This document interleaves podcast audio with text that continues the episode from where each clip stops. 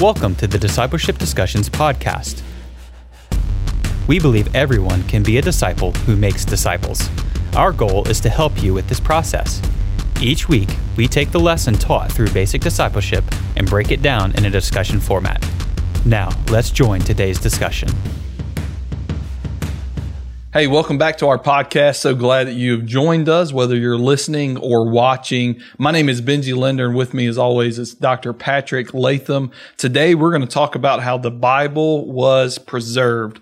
Um, so, why is this pr- principle or this doctrine about the Bible preservation important to the average person in the pew, or in our case, in the chair? Yeah, I think it, it ties to some of the things we've talked about earlier when you talk about inspiration, inerrancy, and sufficiency when you understand this idea that Jesus, the prophets, mm-hmm. promised that the Word of God would be kept for us, um, that that helps you see that hey, inspiration, inerrancy, sufficiency are true. They are important. Um, God's promised to keep His Word. So um, you know, a lot of times when we begin to doubt the Word, is it sufficient today? All the crazy stuff going on in the world is the bible enough. You know when you when you understand that the lord has providentially sovereignly supernaturally kept his truth for us then that should give you a higher regard of scripture. Mm-hmm which I was, you know, looking at reading Old Testament truth and seeing the issues in the lives of men and women there. Fast forward thousands of years, mm-hmm. see how God is, and I'm grateful God's preserved scripture because seeing the correlations between what it was like 6,000 years ago versus right yeah. now. And this, we're dealing with the same exact issues. Yeah. They just have a different, you know, look to them per se. Yeah. Um, so would you declare that if preservation was not true, then the Bible wouldn't be true? Mm, no, I would say you know it was um, true when it was delivered and given, right. but because it is true, then the Lord uh, has promised to keep it and preserve it yeah. for us. Yeah. so you know, I don't know, maybe that's like a chicken or egg question. I don't right. know which came first. So, um, or um, could God, if He's all powerful, could He create a rock He couldn't move, you know, or whatever? But that question always gets me. Yeah, yeah. So, I would say yes, He would create a rock He couldn't move, and then He'd move it. So, that's right. That's right. So, he would prove um, the impossible. Yeah, but um, no, yeah, I would say you know, good point there. I think what you're getting at there is that the idea that by nature of it being mm-hmm. true, it must be preserved. That's right. You know, so that's a good good point uh, to make that because it is his word, mm-hmm. it must be eternal. It must be preserved. Right. And we can trust it because it has been preserved. Mm-hmm. You know, if it, wasn't preserved, could we really mm-hmm. trust that, right? You can shoot holstered at that mm-hmm. point. Um, so when I look at the preservation of scripture, if preservation wasn't present, uh, then we would have a real problem believing in the mm-hmm. truth of scripture and believing that what we have is mm-hmm. God's word. yeah, so, uh, you know, you hear a lot of, um, for me, this is a, a doctrine I really get passionate about because you hear so little about it mm-hmm. and so little mention of Jesus' words and those promises. I mean, I think in the lesson, I cited him saying the same thing basically three different times in three different ways, subtle differences in how he gave this promise. But, you know, at the end of the day, you hear a lot of people wanting to debate. I was just at a lunch today, people talking about critical race theory and sufficiency of scripture. And, you know, I think when we have those debates, a lot of times those debates will be settled if we just went back to this doctrine. Right. You know, and the other ones, you know, you hear a lot of talk about inspiration, inerrancy, authority, and sufficiency. Really, this teaching settles all of those mm-hmm. when you understand He's promised the grass withers, the flower fades, but the word of the Lord endures forever. That promise alone tells you it must be inspired, it mm-hmm. must be without error, it must be authoritative, it must be sufficient if He has indeed promised this. Correct, correct. And so I'm going to go ahead and jump to the next question because what you, you just referred, Jesus said in Luke 16, 17, but it is easier for heaven and earth to pass away than for one stroke of a letter of the law to drop out. Mm-hmm. And so, how does that truth play in part of the big picture of preservation? Like, why did Jesus say that? What's the mm-hmm. connection there? Mm-hmm. Yeah, so when you look at heaven and earth passing away, that is the idea of end time cataclysmic event That is, you know, when you read in uh, Revelation, behold, I saw a new heaven and a new earth. So basically, what Jesus is saying there is that the Word of God is even more permanent than the creative order, heaven and earth. You know, mm-hmm. you see in the beginning of Genesis, in the beginning, God created the heavens and the earth. So Jesus here, by saying heaven and earth will pass away, saying that the Word of God is more permanent than even the creative order. And we know that is true. Why? Because how did God create the creative order? In the beginning, God said. So it is through His Word that the world was created. So His Word actually, again, more preeminent, more prominent, more permanent than even the creative order that He made, because the creative order came through His spoken word. Right. And then you see the psalmist saying, Forever, O Lord, your word is settled in heaven. So that is like even before time began, the word of God existed.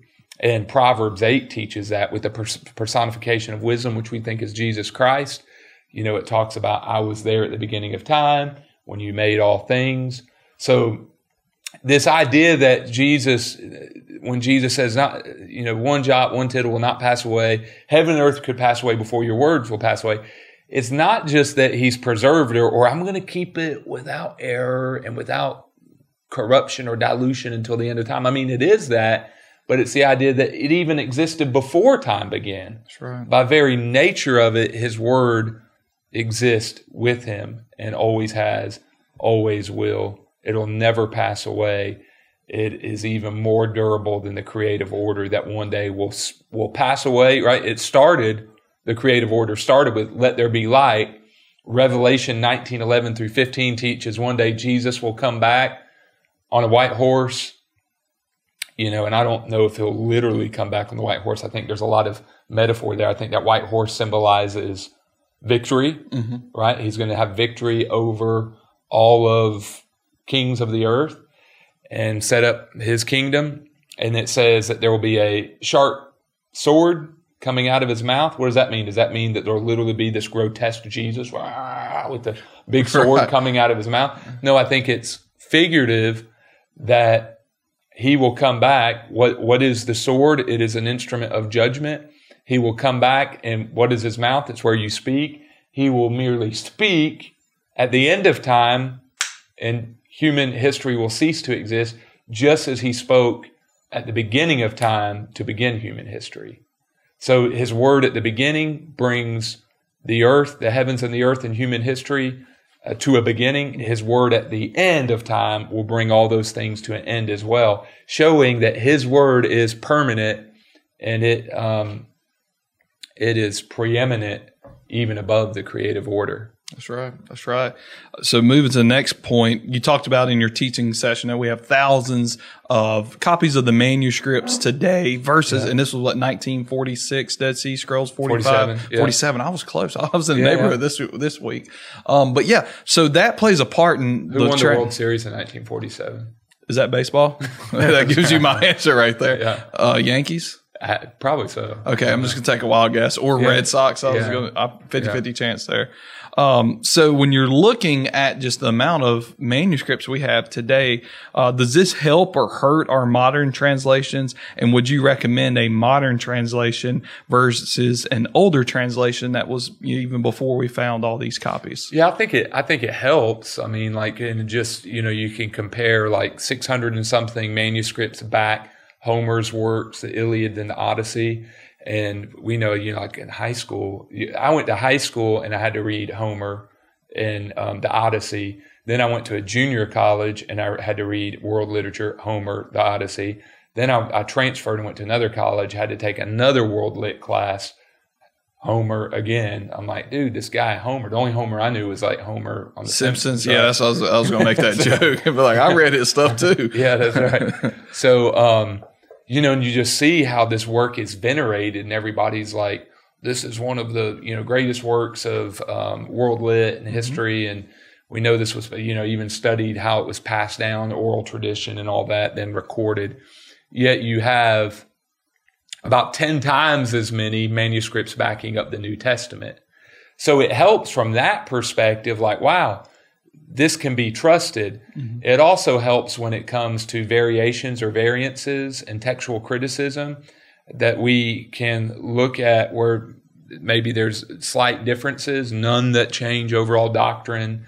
But um, when you see these slight variations, you're able to compare and contrast and then get a good idea of, okay, here's what it appears the original would have been. Or we, we believe we can get closest to the original through this compare contrast process we call textual criticism. We can land on which we think is closest to the original. Therefore, as we hold a modern translation in our hands, we have confidence that there's there's this providential work of the Lord in preserving all these manuscripts. Like that's unthinkable. There's no book that even comes close, no work of antiquity that can even get near mm-hmm. 5,000 plus manuscripts. So that's, that's the hand of the Lord in preserving all of these for us. But then we can have confidence that kind of a, a, scientific human process we've compared and contrasted and where there are variations, we got people a lot smarter than us that have said, this appears to be closest to the original. So as we hold the modern translation in our hands, we can have good confidence in the providential work of the Lord preserving all those manuscripts, keeping them safe for us, but also faithful people who've compared and contrasted and use good reasoning and a, a scientific method of saying what appears to be the original. Yeah. So World Series winner of 1947, who was it? The Yankees. Boom. I'm yeah. not even a baseball yeah. guy, but they beat the Brooklyn Dodgers in how many games here? Let's see. Uh, in seven games. Okay, so that was probably a good one. Yeah, the Yankees won Game Seven, five to two. Did ESPN broadcast that? No, that was a joke. they're, they're, old, but not that yeah, old. Uh, Lee Corso was good exactly, exactly. Year wise, he probably could have done that. Um, all right, so uh, we would obviously say we use you and I use both um, the CSB, the Christian Standard yeah. Bible. So you would recommend that over something like the King James. And for me, it's like total respect for those. Yeah. Typically, for those who have the KJV only, um, I think they care a, a, lot about that and yeah. that they read their Bible a lot and they're very passionate. Um, but I have no problem recommending a modern translation. Yeah, I don't either. And I was really, and I don't know if you and I have ever talked about this, but I was uh, steeped and trained in King James mm-hmm. onlyism uh, in the college I went to. And so thankful for that experience because I got to hear that side. And when I was, when I was trained in that, um, the issue was the text. They would claim that the Textus Receptus, a set of mm-hmm. a, a Greek Greek text, Erasmus Greek text that he compiled, they would claim that that was better or superior to uh, those within the critical text, which takes into account a lot of other Greek uh, manuscripts. You know, we mentioned these over 5,000. So um, they would claim that those were perverted, that they were found in Egypt, that they were found in a trash can, that we should go with what Erasmus compiled they miss out on the fact that Erasmus, when he put together his Greek New Testament, he had a lot of revisions and changes himself. So it's like, which one do you want to go with? Um, so they were, the text is the issue. They would even say, if we had a new modern translation based on the Erasmus Greek, the TR, mm-hmm. the um, Textus or, received text, yeah. the Textus Receptus, then we'd be fine with that. And I don't know if they genuinely meant that, but because there, I don't from what I know, there hasn't been a modern translation based on that. Right. Just the King James. So since then, you've had all these new manuscripts found, and you've had the compilation, Westcott and Hort, of what's called the critical text. And that's what modern translations are based on. So, so that school I went to, they were against the critical text more than they were just against new modern translations.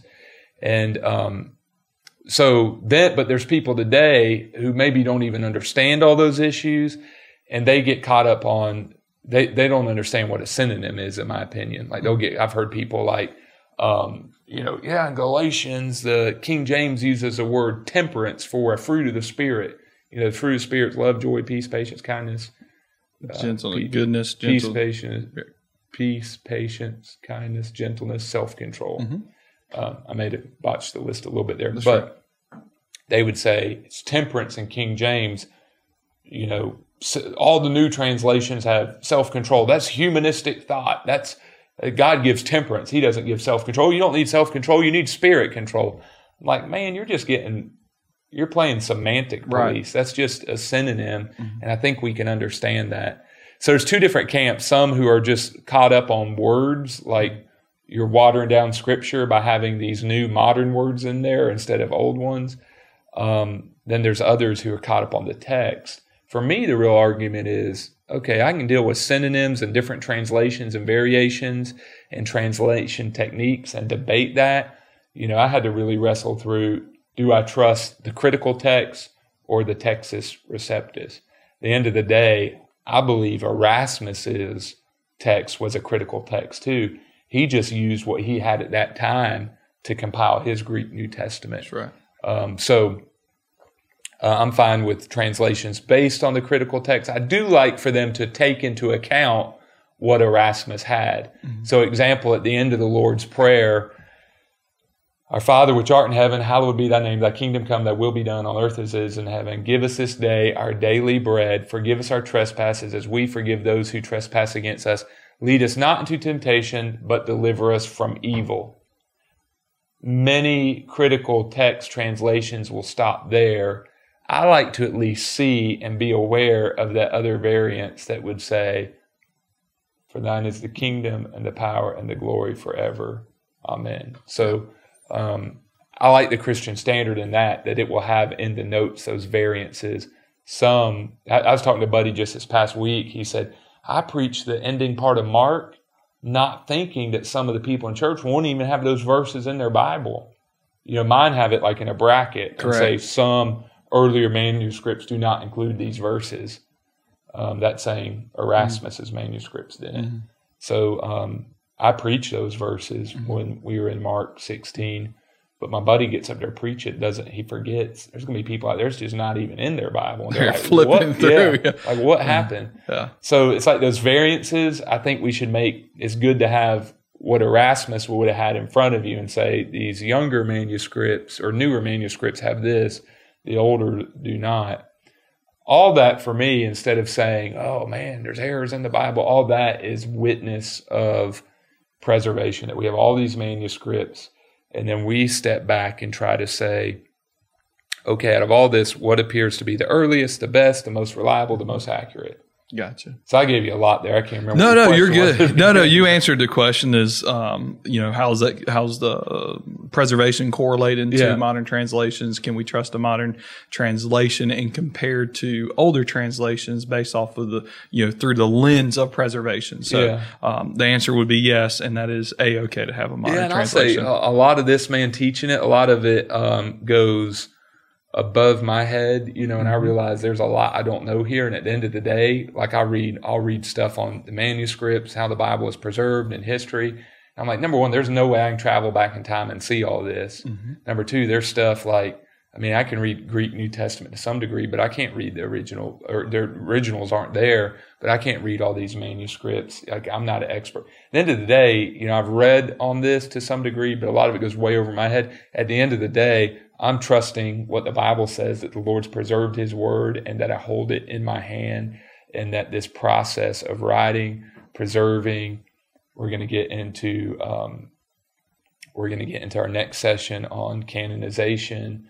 We're going to talk about um, translation as well.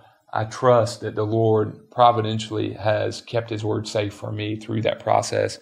So at the end of the day, a lot of it comes back to um, a lot of it comes back to faith. gotcha. Yeah. Gotcha. So um, I think a book recommendation that I've read on this that helps is um, the King James only controversy. Can you trust the Bible? James White.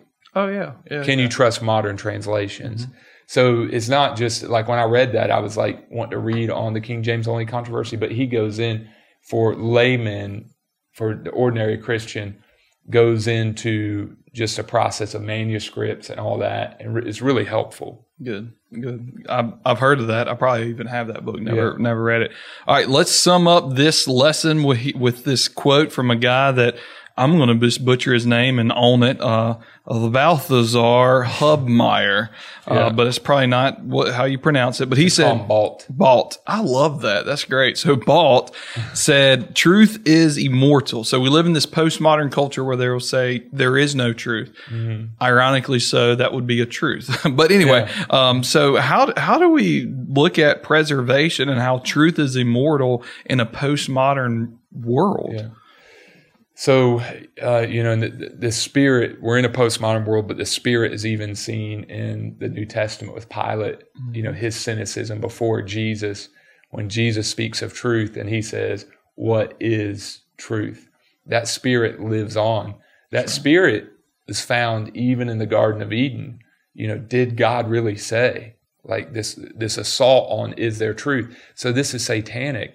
It's existed throughout the ages uh, this question, questioning and cynicism of truth.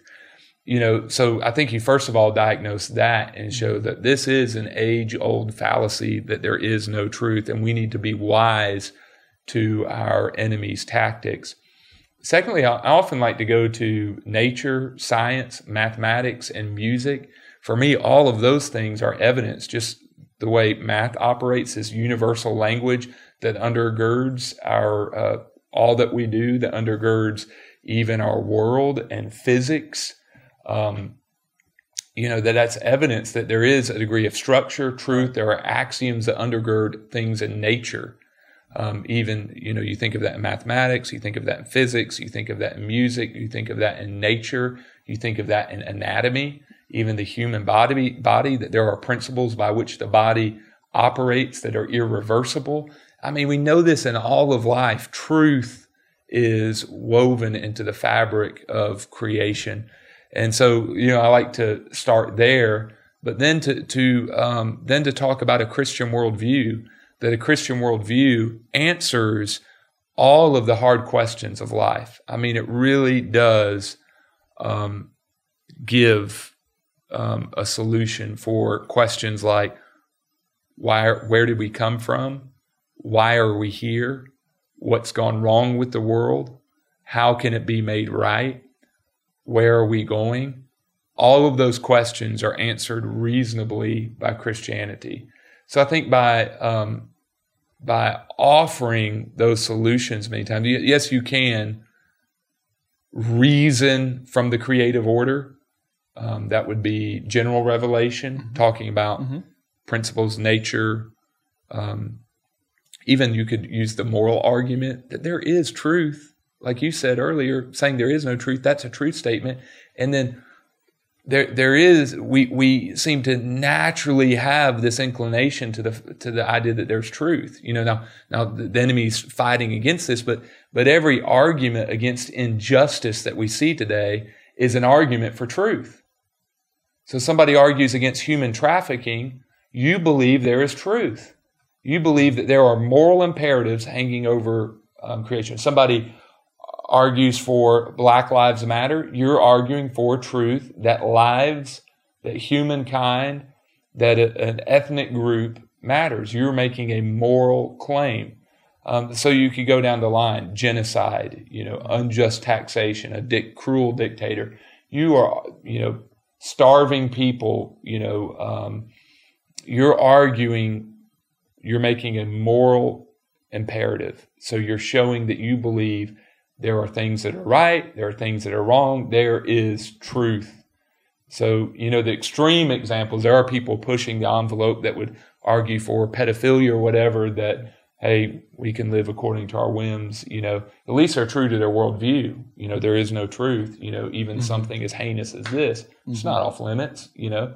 So, um, I think you can argue from nature, you can argue from science, you can argue, make moral arguments to show we believe there's truth.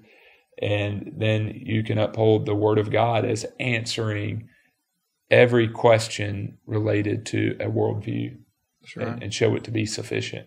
Absolutely. And God has preserved his word. It is eternally true. Uh, and that is one of the tools we can use to argue against a postmodern thought. Absolutely. Well, thank you so much for tuning in, listening, watching us. We look forward to seeing you, or rather, you seeing us or listening to us next week. Thank you for joining us today for our discussion on basic doctrine of the Bible. Stay current with other episodes by subscribing to our podcast. For show notes, visit us online at basicdiscipleship.net. If you have any questions about the materials presented in this discussion, or if you would like to give feedback, email us at info at basicdiscipleship.net. Thanks for listening.